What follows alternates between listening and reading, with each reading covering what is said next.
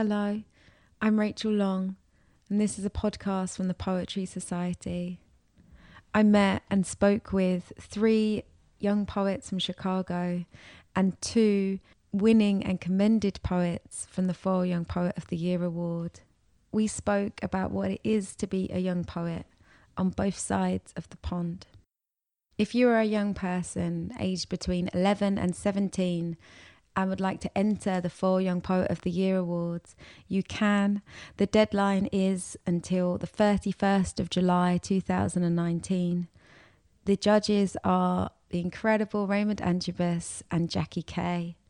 For more information, visit foyleyoungpoets.org. Let's go. And ready to go. Hello, um, welcome everyone. Um, it's really nice to be sitting around this table with you. Um, I know that other people can't see us, um, but we look real cute with uh, around this table with all our different color mics. Um, so I just really wanted to go around, um, and I'd love you to introduce yourselves um, and also say what color mic you have in front of you. Starting maybe.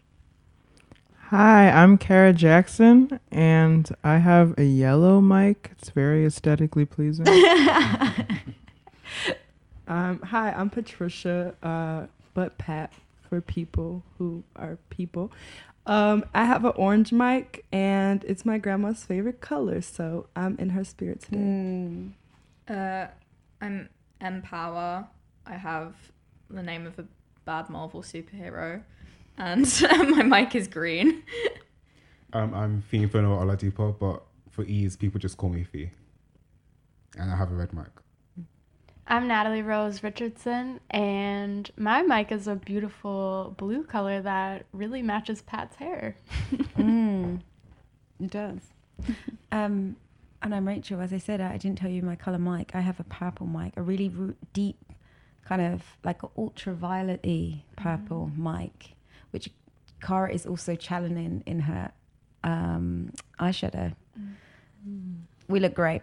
Um, uh, we are all poets, right? Yes. Yeah. They can't hear your nods. um, we're all poets. Um, and I would really love to start um, to kick off this conversation. I'd really love to start with a poem. So, Natalie, would you mind kicking us off with a poem? Sure. I'm going to read a really new poem that's still a draft that I wrote while I was here in London. Nice. Nice. I recently started an MFA program in the States, and I talk a lot with my cohort members about the workshop or the sort of MFA creative writing workshop and all of the sort of problematic politics that come up in workshop. Uh, and I wrote this after talking with a friend of mine in cohort. And right now it's just called Workshop or Questions in Workshop, but I'm sure the title will change. Hmm. Questions in Workshop. In what time of day is the poem occurring? In what year? In what nation? Is there light? Where is the light coming from? Why should the I that is me care about this poem?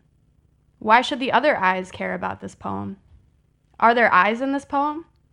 Who does the seeing? Might the poem look better with lipstick and a higher heel? What do I know now that I didn't know before reading this poem? Which is to say, what does the poem know?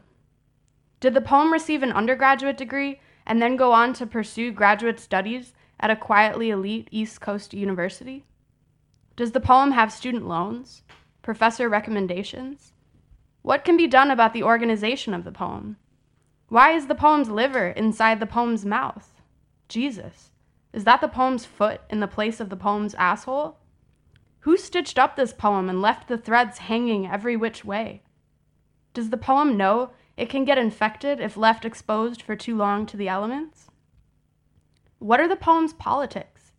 Has the poem read the latest issue of The Times, and does it have an opinion on the goings on in Sudan? I mean, does the poem have an opinion on massacres? Perhaps there is a way to work massacres into the poem? While I think the poem has a nice smile, good teeth, I wonder if it is smiling too much. I mean, the poem is clearly unhappy at the state of itself, so why is it smiling? Can the poem dance? Can it balance a jug of water on its head? Can it do both while reciting its political stance in the form of song? On the subject of gestures, is the poem black? Does the poem have feelings? Has it cried over a girl in the bathroom stall? Does the poem like girls? I feel like the poem is trying too hard. Perhaps it could wash off the makeup and wear its hair natural, maybe ditch the heels. Maybe don't offer up the poem's degrees as pedigree, as it might make the poem seem pretentious. Now that I think about it, why is the poem reciting political jargon and song lyrics? What is that jug doing on the poem's head? And where is all that blood coming from? What is the poem doing with a blade in its hand? Nice, thank you, Natalie. Um, where did you write it? Out of interest. I wrote it in my room at Goodenough College in Bloomsbury. How is it staying there? it's really nice. It's in a beautiful area of the city and it's very central, so we we hop on the subway or the tu- the tube. The tube. we hop on the tube. the tube, tube, yeah. and just go where we want to go, which is really nice. How are you finding the tube? How how have you navigated that particular mm. plate of spaghetti? I feel like we've been we've done pretty good. I don't know. We've gotten pretty good at navigating it. Like I feel like I was nervous because I'm really bad at directions and stuff, but I guess also just being with other people who are better with that stuff than I am is always a plus. Like I feel like Mhm. maybe I would have gotten more lost if I were by myself. Mm-hmm. Yeah. Advice for life: always be with someone who's got better geography than you have. yes. We're from Patricia, how- Chicago, so piece of cake. Yeah.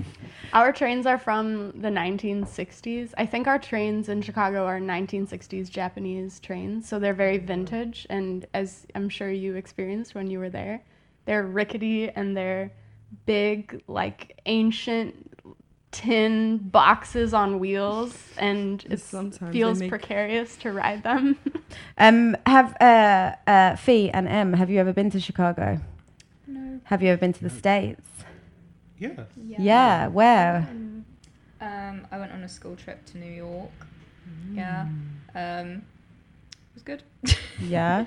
Um, I went to Connecticut, so there was a summer program at Yale last year, and I went through it. It was my first, well, experience in memory of America, so it was quite interesting.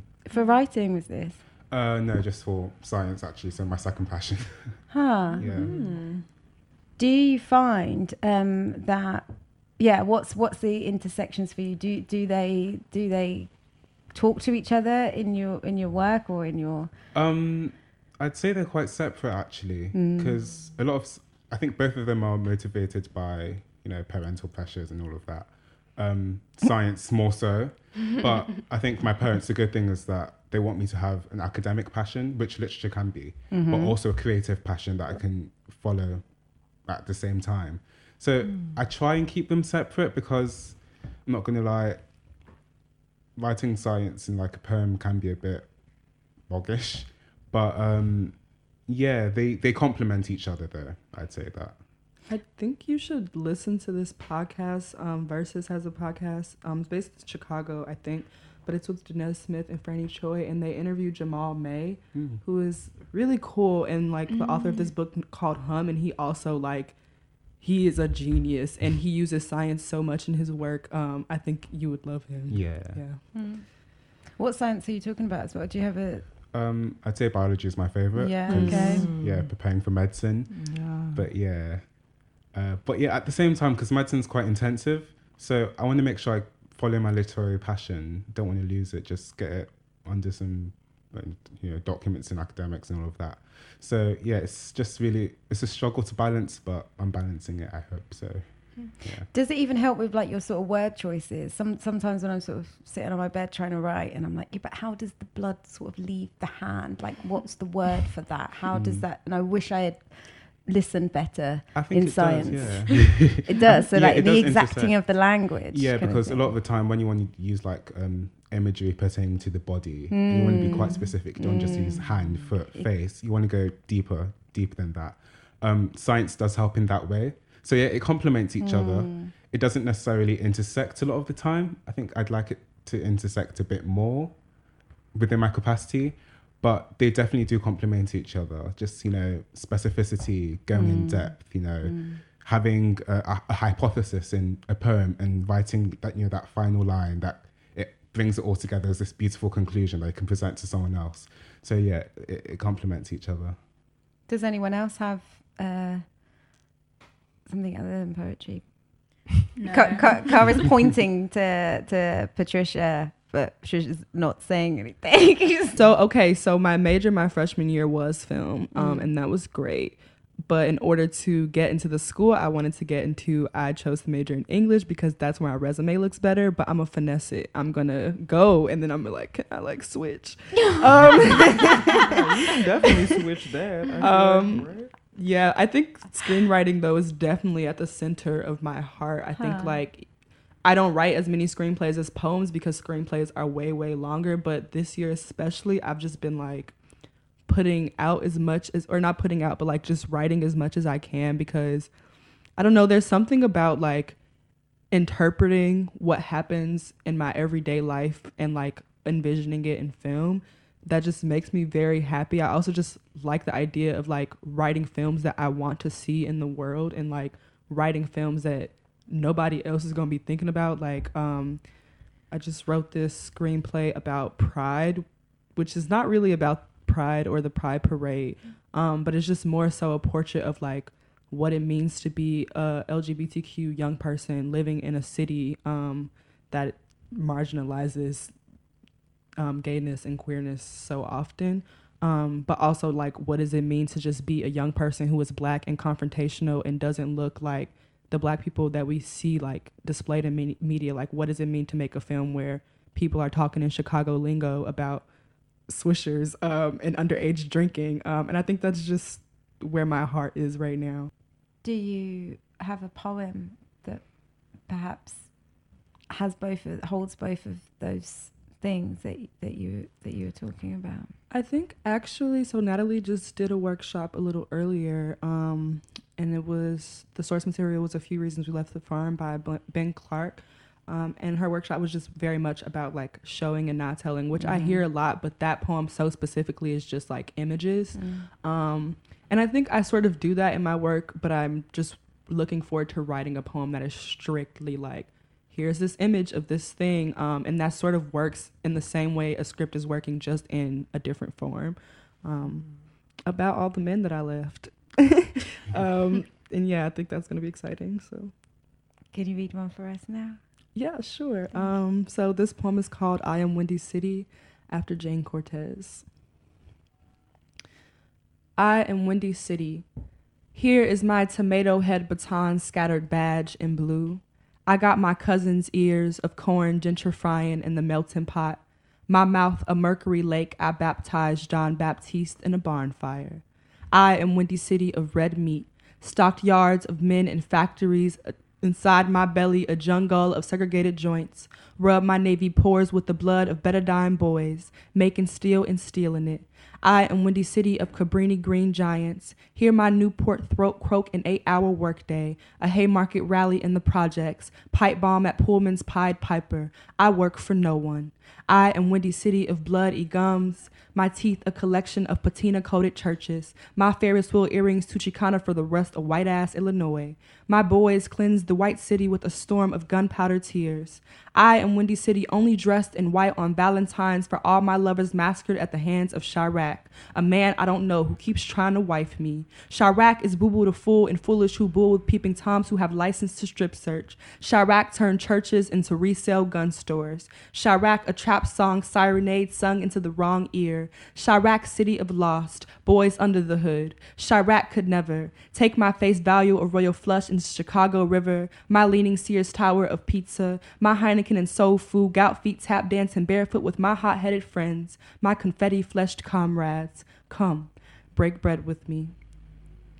I don't know what to say after that. I know Yeah. you're amazing, Patricia. Thank You you. really are. Um, I really brought back Chicago for me. Um, how Patricia always also just recited that from Yeah, I memory. know. think I was gonna- important yeah, to note that was not Patricia reading Mm, it on a Mm-mm, page. So that was pretty impressive. Mm. Thank you. your your work does um, seem to me, and correct me if you feel that it's wrong, like so steeped in the city that you are from. Um, how has it been for you then, being in in in London, in being in a completely different city, which I feel is not like Chicago at all. What, how do you feel? Um, I actually think London is pretty similar. I would say it's more similar to New York, actually. Um, not architecturally at all, but like the culture here and the people here seem a lot like East Coast people. Um, What But I does that mean? What does this mean? what, what, Did a what- little head y'all wiggle are- when she said that. Y'all are cool. Um, sometimes I'm like, this person throwing shade at me, like I don't understand, I don't know them. Um, um, but it actually gave me a lot of anxiety to like imagine coming here and like thinking about the fact that so much of my work is Chicago specific. Um, but I think also like I just started like writing down a lot of ideas for poems that when I come back, if somebody wants to pay for me, um, that like y'all can like actually physically touch. Um, but I also think there is like some validity in the the poems being so specific to where I'm from, um, just because. I think people everywhere have like a specific idea of what Chicago is and what Chicago looks like, um, especially in terms of like people of color. Um, and I think like a lot of my work is just working to disprove that worldwide because I also think like people's idea of Chicago is so closely linked to people's idea of American black people. Um, I think about like a lot of reality TV and like a lot of that is valid and that is like blackness. Um but also like i want that to be something that is also seen as beautiful. Like a lot of chicago is like fighting or like running out of your house to see somebody fight. And also like making a like making a cookout after that and like having people heal together. And i think that's just really really important to me like the duality and letting people hold and have that duality without like it coming off as something to be ashamed of. Mm. Mm. Mm. So you want to come back? i want to come back. I definitely want to come back and have more time to just underage drink Yeah. Yeah, I forgot. So when when we were over in Chicago, oh, we haven't even spoken about. Okay, so why are you here? Basically, not that you know. You, well, even though both of our countries are, um, yeah, thingy with borders. Not that you can't come and go as you please, but why specifically are you here this week um, in time? We are here on a poetry exchange, um, a U, uh, I guess a Chicago London poetry exchange. I've been saying London, Chicago, but you know. Well, we put our priorities first. You put yours first. um, and the three of us are youth poet laureates um, from the States. And of course, you and Caleb and Aisling, uh, the three London poets, are y- young people's poet laureates of here in the UK. And Or was shortlisted. Were you and all then just young sort people? of twisted Peter's arm to let me be involved. Basically, that's the thing. You They don't- both you were. don't- So Aisling Fahey uh, and Caleb Femi were both young people laureates, both young poet laureates for London, or the Young People's Laureate for London. So the title changed. Um, I was, and I got, I was shortlisted for it. Well, you And then are to me. Rachel is Aw, thank Rachel you, has Kara. plenty of pedigree without that. I was, I was every time everyone's bio got read at our events, I was a bit like, everyone's gonna know I'm a fraud. Um, no, nobody thinks No, that yeah. ever. here for the ride. Um, but it's been a, an amazing exchange to be a part of. So um, Caleb, Femi, Aisling Fahey, and I were over in Chicago uh, last month. Um, it feels like longer Yeah. because of the jet lag. Like I'm still suffering. You are going to suffer. I'm sorry. There's no way around it. You can you can Google lots of cures. They all sound as dodgy as each other. I think you just have to let your body do do the thing. Um, what's been your favorite event um, being over on this side? I, No, I, I was gonna say I don't know, and I also feel biased because we're sitting here with two students from a workshop this morning, and so Mhm. I, Yeah, I were feel I feel as Yes, though I would you be were great. voted not to say this event. yeah. Okay. Natalie's going with the polite, the polite uh, and true answer Yeah. of um, meeting meeting you guys. Patricia. Um, we went to Dean Atta's um, book release last night for The Black Flamingo. It was a cabaret. It was my first time going to a cabaret, and it was phenomenal. The performances were just so good. Um, I really wish we could stay for more. Just amazing. Dean Atta. Wow. yeah. Wow. yeah. Yeah. I have to second that. I think that was like the most. I guess also the other. Why probably this workshop today was the most like I interacted with other poets, but I think most of our events have kind of been like us at the forefront presenting to other people. Um, and that's like always fine, but I think it's always a great pleasure to just sit back and enjoy somebody else's work and consume somebody else's work. And I'm really I just want to buy that book. Like Black Flamingo just seems from what we heard it's just really incredible. So And these students today, including Em and Fiy, um, we went around at the beginning and um, had them all tell us the name of a poet who they would recommend. And I think, I don't know how many of you were there, and maybe two of them said poets whose names I recognized. And so I was just in awe at just A, how different, of course, the reading lists are in the UK versus the States, but also these amazing and brilliant and well read young people who are here who we get get to work with today and later on well and right now I guess we'll get to hear their work. It's Mm. just really spectacular. Um, um, how was the workshop for you? Um, I arrived late. sorry, sorry about that. Woo, Um, Repping for to- the young people coming to a workshop on a weekend. Um, Woo. Uh, yeah, talking talking about like the tubes earlier. Uh, it was because we were delayed for thirty minutes because a little plastic lid got stuck in one of the doors, and we were just stuck in the middle. Sorry. Um, uh, no, it was really really good. Um, I just love workshops in general because I write during them, and sometimes I I think just being surrounded by other young people who are writing, um, and also um it's kind of embarrassing. It's an embarrassing process to write. You- Do you, do you not feel that? her head. To, Their to me, sometimes uh, f- for me, it is an embarrassing process because I feel like it's, you know, kind of cliche like teenage image, like like oh, I'm sat in my bed like writing poetry, like. But I, I guess when I'm surrounded by other people who are doing it, it almost becomes like a cool thing. So that's why I really like workshop like atmosphere. But what were you? Yeah, Patricia, why, why were you? I don't think it's embarrassing. that I write in the most I write in the most teenage girl ways. Like I'm always in my closet or just like sitting on my porch, like hmm, ambiance.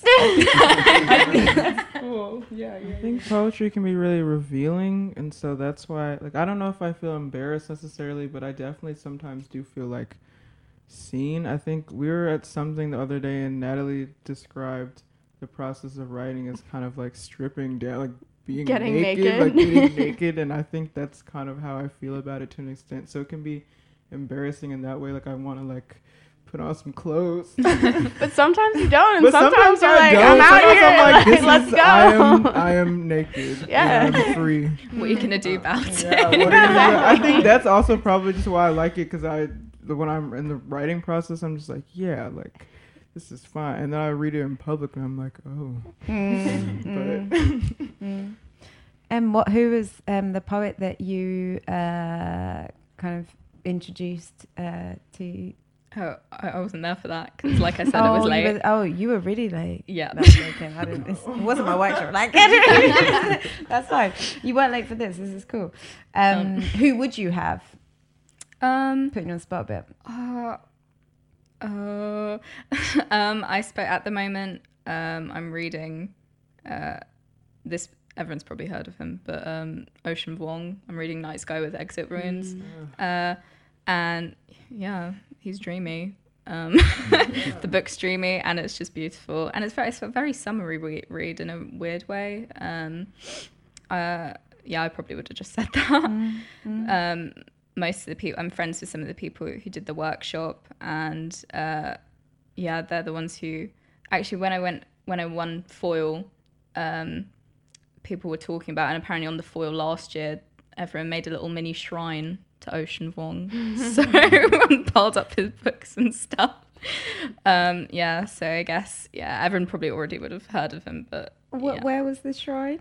Um, it was in so we went to like this uh, house in the countryside called the Hurst, and I guess um, the year before they'd just found uh, everything they could find and just printed off a load of his poems off the internet. Maybe a photo of him. Maybe gone to like Ocean. I'm sorry if you're listening to this. and they were just like, yeah. And apparently, one girl was like uh, kind of exiled because she said, "No, I'm not really into it." but, uh. But, um, yeah, I I find yeah, Night Sky with Exit Wounds. It's a really beautiful read. Uh, so I probably would have said that. What did um what did you? Um, I said Kayo Chingonyi. Boop, boop. Yeah, with so I just He's haven't also actually, dreamy. but yeah, I haven't actually finished his anthology because I'm actually taking time to like mark it up and understand the true meaning, if you can say there's a true meaning. But what it means to me, um, so Kumukanda is quite important. Um, I gen- I generally adore any African poet or writer because it's just something that's so personal to me as well. And just the fact that we now have a voice and, you know, it's now our turn to tell our stories. You know, our stories have been told to us. It's quite uh, encouraging, gives you this self efficacy. If you see like him, Kayo Kin- um, Kayo Chingonyi, Adichie, Achebe, Soyinka, like just, you know, that whole sphere of writers. And I hope to maybe, you know, join that, you know, the one, the, the people who I adore.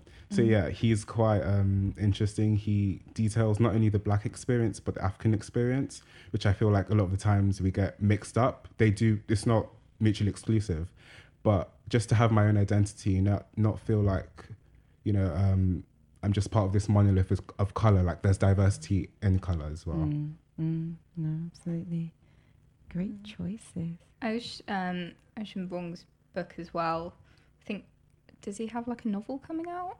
Does. On Earth. Yeah. It's out. We just saw Is it that. out? Oh. Well, it might be out in the in the States. states, and it might not be out here. This is what We happens. just saw it at it. Foyle. You've It's seen it right in here. the front. Okay, Yeah. good. Okay, that's good because otherwise you get everything early. We have to like, yeah. Sorry. Wait, no. D- I mean, don't Yeah. don't be No, I'm, I was trying to watch Pose here. I'm just like, I can't watch Pose. It doesn't come out till 2020 here. Yeah, so there's we have so to much watch stuff Love have to- Island.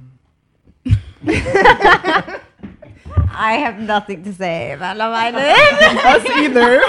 Otherwise, we this were like, whole this whole thing would descend into a Love Island uh, conversation, um, perhaps. Um, Em, uh, do you feel both both Fair, both Emma and uh, Fiy, or you know everyone, but um, specifically, do you, do you feel that um, there is um, that we as um, British poets are more more turned towards um, American poetry more so maybe than American poets are to over here. I I feel yeah. I I want to say yes, but that's maybe just because of like my own personal experience.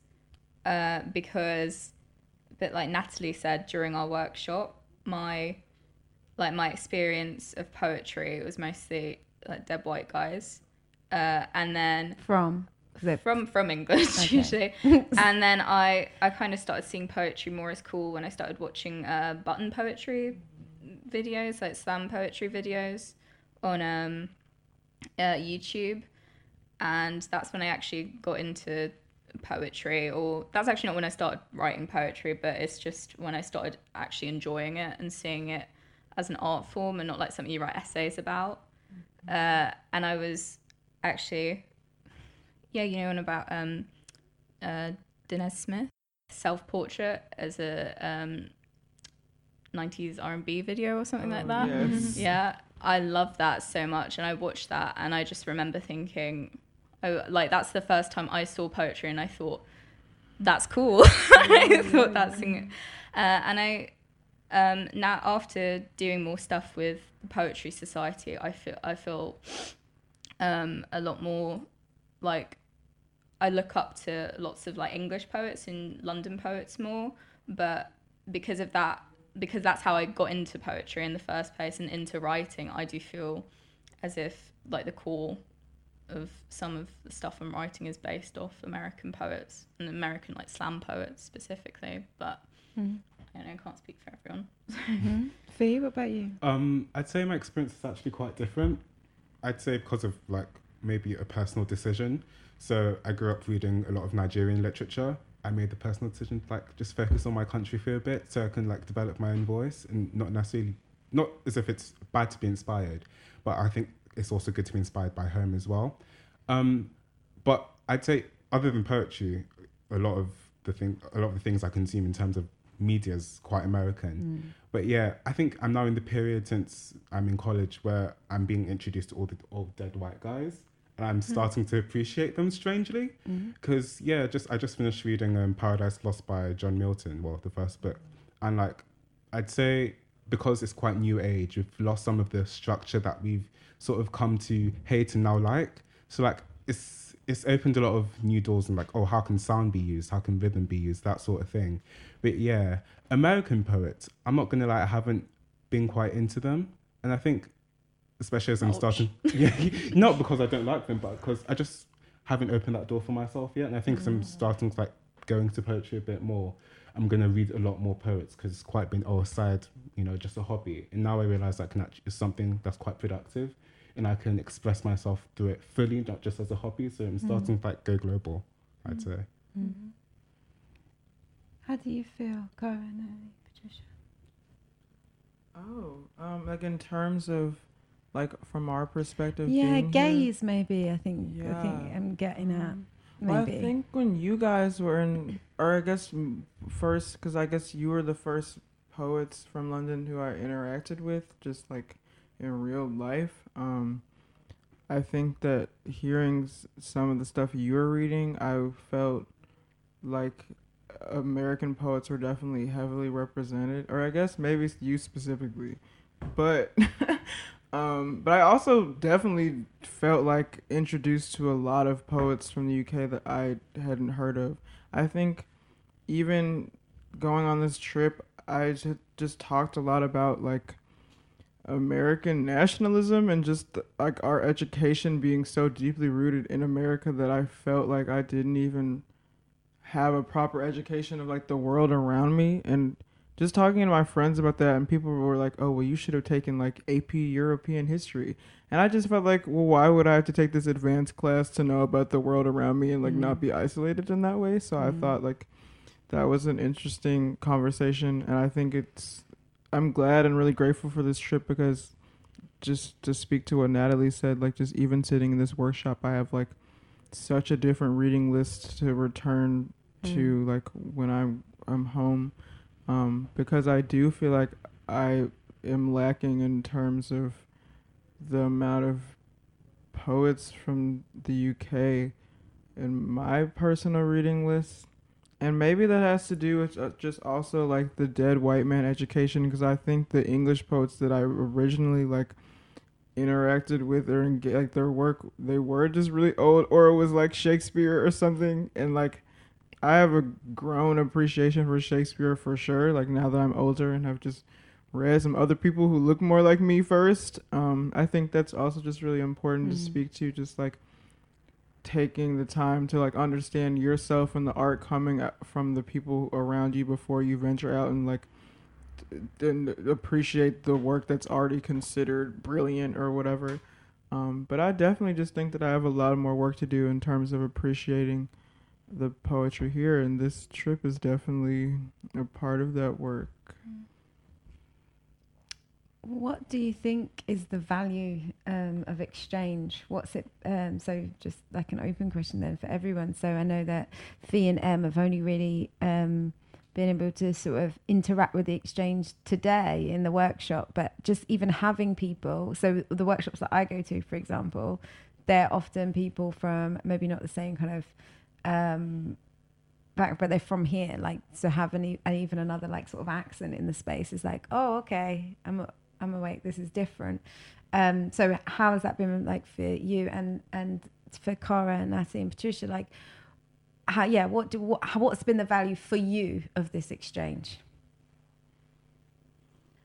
Um, I mean, I think I would just start by saying sort of all the cliche things about, you know, connection. The world gets a little smaller when you go to the other Do you side. feel another it side does, of it. does it actually I get think bigger? it, it gets bigger and smaller at the same Yeah, time. you know, yeah, it's sort of yeah. a paradox in that way. Um, but I think, and I was I was thinking about this as Pat was reading their poem earlier about Chicago and talking about how so much of their work is rooted in the city.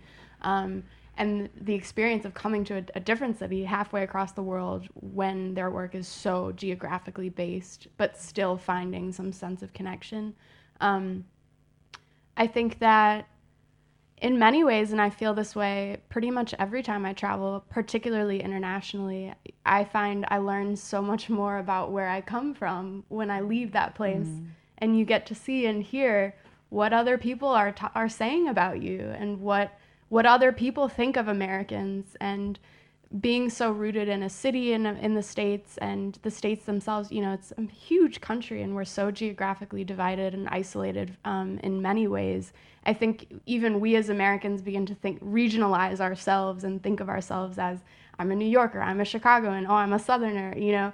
Um, but leaving that space and grappling with a, a broader national identity um, i think is is for me one of the most powerful aspects of an international exchange, um, particularly with English speaking poets on, on the other side of the pond and um, really talented, well read, educated young people who, who have read about the States, who know what's going on, and who, who are not you know, spewing ignorant opinions and stereotypes, but rather have really interesting, fully formed notions and ideas about American British nationalism and cultural divides and differences. And I think that's just really, really fascinating.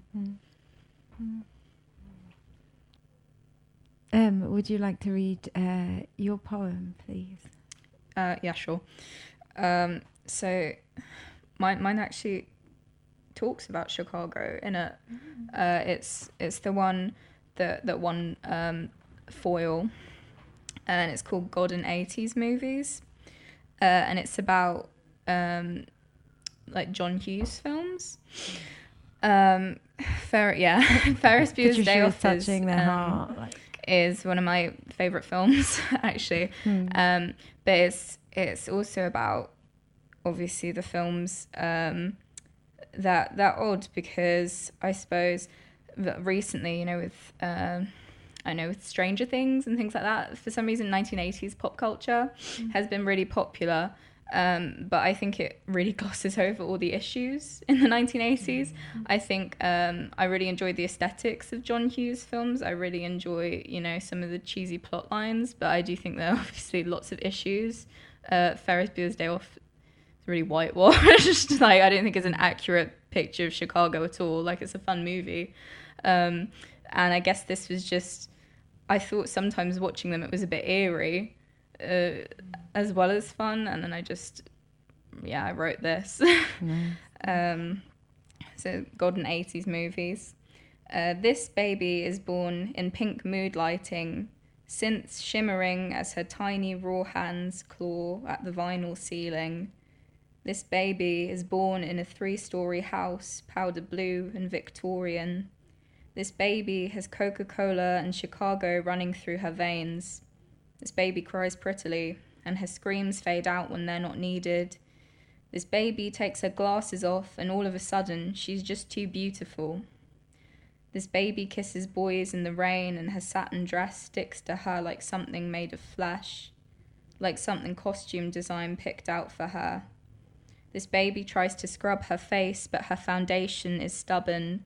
Five hot showers, and the bright burning blue eyeshadow stays. This baby thinks of death. This baby goes to church, but all the walls are blank. This baby tries to pray, but there's nobody she can think to pray to. This baby attempts to draw a cross and breaks her wrist trying. When this baby shows her mother the bruises, the violet tendrils crawling up her arm, the soft press of, the soft press of her pale body, her mother doesn't send her to the hospital. This baby doesn't need a cast if her smile's still working. This baby keeps hearing glossy power ballads when she tries to sing hymns. This baby runs as far away from the suburbs as she can, but eventually she starts bleeding, falls to the ground, and paints an emerald lawn ruby. Her eyes turn glassy, and the credits roll. I know these are gorgeous, so we all like want to clap, but like, kind of like, oh, it might interfere with the mics. Um, stunning. It's weird now. Thanks. no, I heard this was a good poem, um, and still I'm like, oh, wow.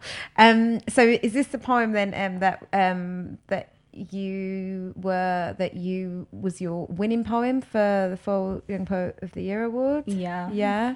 Do you want to say um, anything about how that felt, or kind of what was that like to have like a winning poem? What is it like to read? Do you have a new confidence in that poem, or Um, yeah. yeah, a lot. A lot of people. Um, uh, a lot of the so f- there, there were 15 winners and then there were 85 commended. So um, a lot of the people who also won, they were saying, "Oh, I'm so embarrassed that this won because now I don't like it," and that's probably the only poem I've written that I do like because I'm like, yeah, validation. so I'm proud when I read that one. Um, and also, in, I, I was so happy that one because uh, for you can send in multiple poems. So uh, at some point, I was just like sending in everything I'd written since like year six.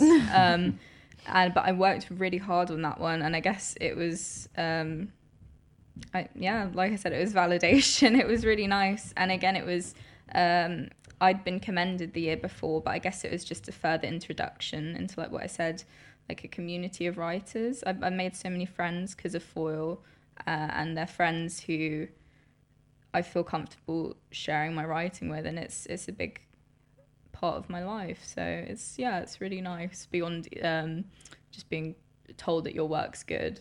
It's the same thing with workshops. It's like a literary like community. So yeah, it, it was good. Mm. Um, for anyone who doesn't know, like the Foyle um, Young Poet of the Year award um, is uh, open actually now until the 31st of July, um, 2019. If you're listening to this in 2025, um, you might be might be in a capsule somewhere. Um, and the judges this year are Raymond Antrobus, whoop whoop, and Jackie Kay. Um, so really, uh, really incredible poets. Um, Kara, um, you've been commended twice for the Foyle Young Poet of the Year award. Um, how how did that feel? Um, well, I guess it feels like a long time ago, which Mm. maybe it wasn't. I don't remember what year. I think that might have been like my junior, my sophomore and junior year of high school. We don't usually understand that it doesn't So trans- translate. We're so like, like mm, 16 and 17 years old. Get it? Um, College. Uh, d- let's not get into that. Like honestly, that half half my time in Chicago was spent like translating. Like Yeah. It would be yeah. it would be like year eleven and year twelve. yeah. Oh. you see, like Or so you, you don't have to. yeah, because for us that would be year 10 and 11, right? See, this is why I just cut it, cut it off. Yeah. 'cause this is what happens. This, this okay, is what yeah, happens. but the, po- I was in hi- I was a teenager, st- like a younger teenager you were than I between am the now. ages of eleven and seventeen, surely, because that's the. Uh, Well, That's the yeah. I, so I was 16 and 17. Um, do you feel like um, being commended in an international competition, like something that wasn't rooted in where you were from, had more of a weight for you, on, on or did it not make a difference? um, I think that was the really cool aspect about it, or just Mm. getting like emails from them, and I'd be like, "Oh, this is the UK." Like I think probably, probably, probably, Ollie was emailing you or somebody. Oh, yeah, maybe. Are the emails different? You're like, oh, this is an English email. Or yeah, yeah, I guess it just felt fancy. I don't know. I think like I'm always just like Shit. yeah, or I think that we just associate like Brit or like the UK with like being fancier for some reason. Like I don't know. I feel like you guys are. I'm like oh, More this is- formal. yeah, or buttoned just or like the like the words you use, like some like the language differences. I'm like, oh, that's like a better way to put it. Trousers. Yeah, like or your trainers. Like I think that's such a like funny, like a good, nice way to say sneakers. Like I don't know. But weirdly, they say toilet instead of Yeah, like restroom I was or like, oh, bathroom, that's such which a, like- feels a lot more casual to me. But I think that you guys are also very blunt. Like And to the just point. yeah, like the Really? street, like the the s- names of shops. Like I feel like you guys aren't blunt in how you interact with people, like and engage in the conversation. But I think like we just were commenting on like some of the shops we passed by, and it wouldn't be like a quirky, like pithy name. It would just be like dentist. and, like- and we were like, well, that's so interesting. Like, how do you know that it's your dentist if it doesn't say like doctor whatever? Like, How do y'all find room, whatever. specific restaurants if they're all this like if some Yeah. so many of them have the same name? it'd be like, let's eat, or it'd be like, eat, like food. Pub. yeah, it'd just be like, like wine and chips. Like it, it'd just be like very to the point. I don't know. That was kind of off the dome, but There is there's like burger and lobster, and that's the only things on the menu. Yeah, that's I think that's. I But I that's appreciate that. Then we can just look. It's really easy to decide what to eat because I'd be like, oh, well, that place. That has- place says we can Yeah. eat. there's, there's an off license near me and it has a big sign and it just says uh, goods and alcohol. But then at one point the sign broke, so it just said alcohol above the shop. so maybe that's what you mean.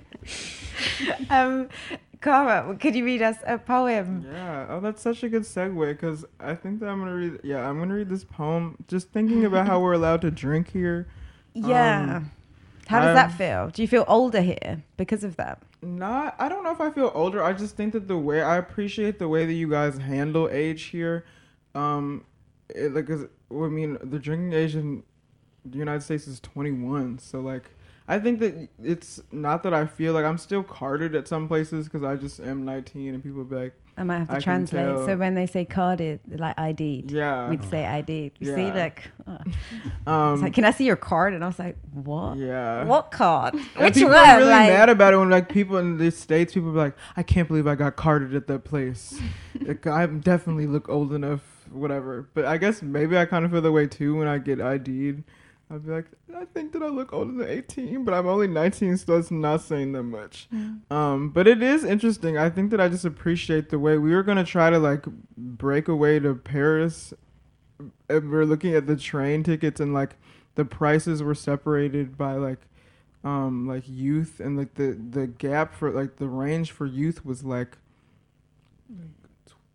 Like nineteen to Ni- twenty five. yeah. to twenty five. and I and yeah, I really just appreciated that. Like I feel like while in a lot of ways in like my work I'm trying to defend my age and like prove that I'm legitimate in spite of how young I am. I also just feel like that people still need to handle me with care and understand that Mm. like I don't know, like I feel so rushed into like certain things that I feel like I was not prepared for. Like when you turn 18, it's like now you can fight in the army and um now you got to consider all this like ridiculous stuff that you we didn't prepare you for in like the years leading up to you becoming 18 and so i'm like yeah i'm a little bit broke. Like i still might need some help when i'm 25 like please lower the ticket price. Um so i definitely appreciate that. And i just appreciate being able to drink. So i'm gonna read this poem um there's a drink that's like known um a, a legal drink actually um Illegal. yeah Okay. it, that's called moonshine because it's like pure alcohol um and my- Homemade. it's homemade Distilled also yeah it's just like pure and my family um is from the south and that's what my grandpa drinks um and we found like all this moonshine under his bed. This one time when we were like cleaning up in there and we were like um grandpa like it was just in all these jars. And so i wrote about it. And i haven't read this poem in front of people before. And it's in my book. So i'm like maybe i should try it out. Um it's called moonshine speaks. I am a planet, a liquid Jupiter, y'all find under the bed. What good is your belly if not shaking with something illegal? What good is the ra ra ra ra rock and roll blues? How many hymns can you sing without looking down? It's true what they say about your brass lipped uncle. It's true, the monsters under this country are real. Burn on the way down, are homemade. The boogeyman made a bet with a banshee to see who could hold the most false water, then run up the street without hacking it up. Both of them fell in the dirt and gave the porch folk a good laugh, the kind that gives them more years to drink and to make drink. Untasty things get the earth moving. Country boys are no good, so why are you trying to drink wine with a cursive name? The grumble of your grandpa's many stomachs is not French, it's just me. You have rivers of me to sell. Your blood is an economy of me. There's no Riesling waiting to claim you, no gin and tonic flavored hustle. A country boy is bad for trying to forget the blood that runs with something that knows his true name. Are you good and country and free or just drunk? Thank you, Kara.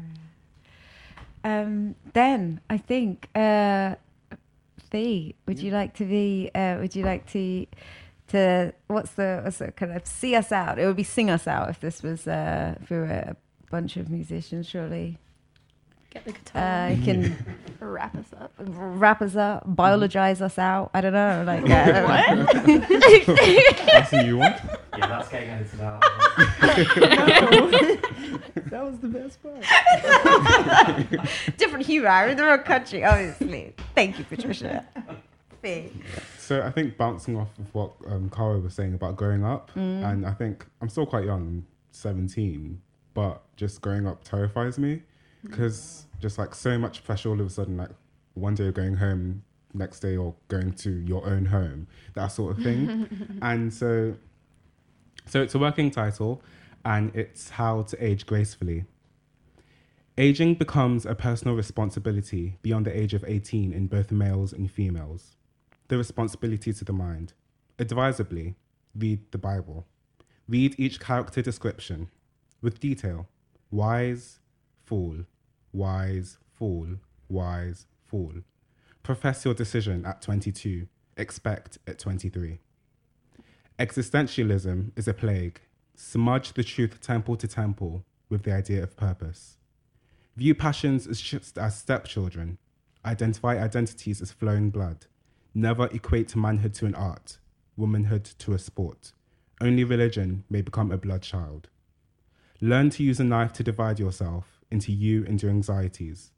Satiate his need for attention. Pay lip service to her complaints. The responsibility to the body. Recognize when your skin will no longer extend over your errors. Bones will refuse to bear your weight. Appreciate each cell, some more than others. When preparing your case against death, sound sensible. Depending on what you had chosen earlier and what you become, age will return irregularly to mark your activities. Dampen your skin with store bought oils so that its ballpoint may roll smoothly. Do not attempt to push her hand away, for he seeps with vengeance. Hydrate, the responsibility to the soul. Be kind to the spirit's cousin, for he still carries the remnants of your pre existence in an urn. Minister to her. With psalms, temper him with lamentations. Use good terms like hope and faith, for the incorporeal sharpeneth the ethereal. Thank you. Thank you. Cheers. Thanks very much to Rachel Long for hosting this special one off podcast, and to our guests Natalie Richardson, Kara Jackson, Patricia Frazier, Em. Power, and Fiy Oladipo. A special thanks to Peter Kahn. This podcast was recorded as part of Peter's unique poetry exchange, sending young poets between Chicago and London with the stated goal of making the world both smaller and larger at the same time. This podcast was produced by me, Oliver Fox, for the Poetry Society. And if you'd like to find out more about our work, publications, competitions, and events, you can visit us at poetrysociety.org.uk.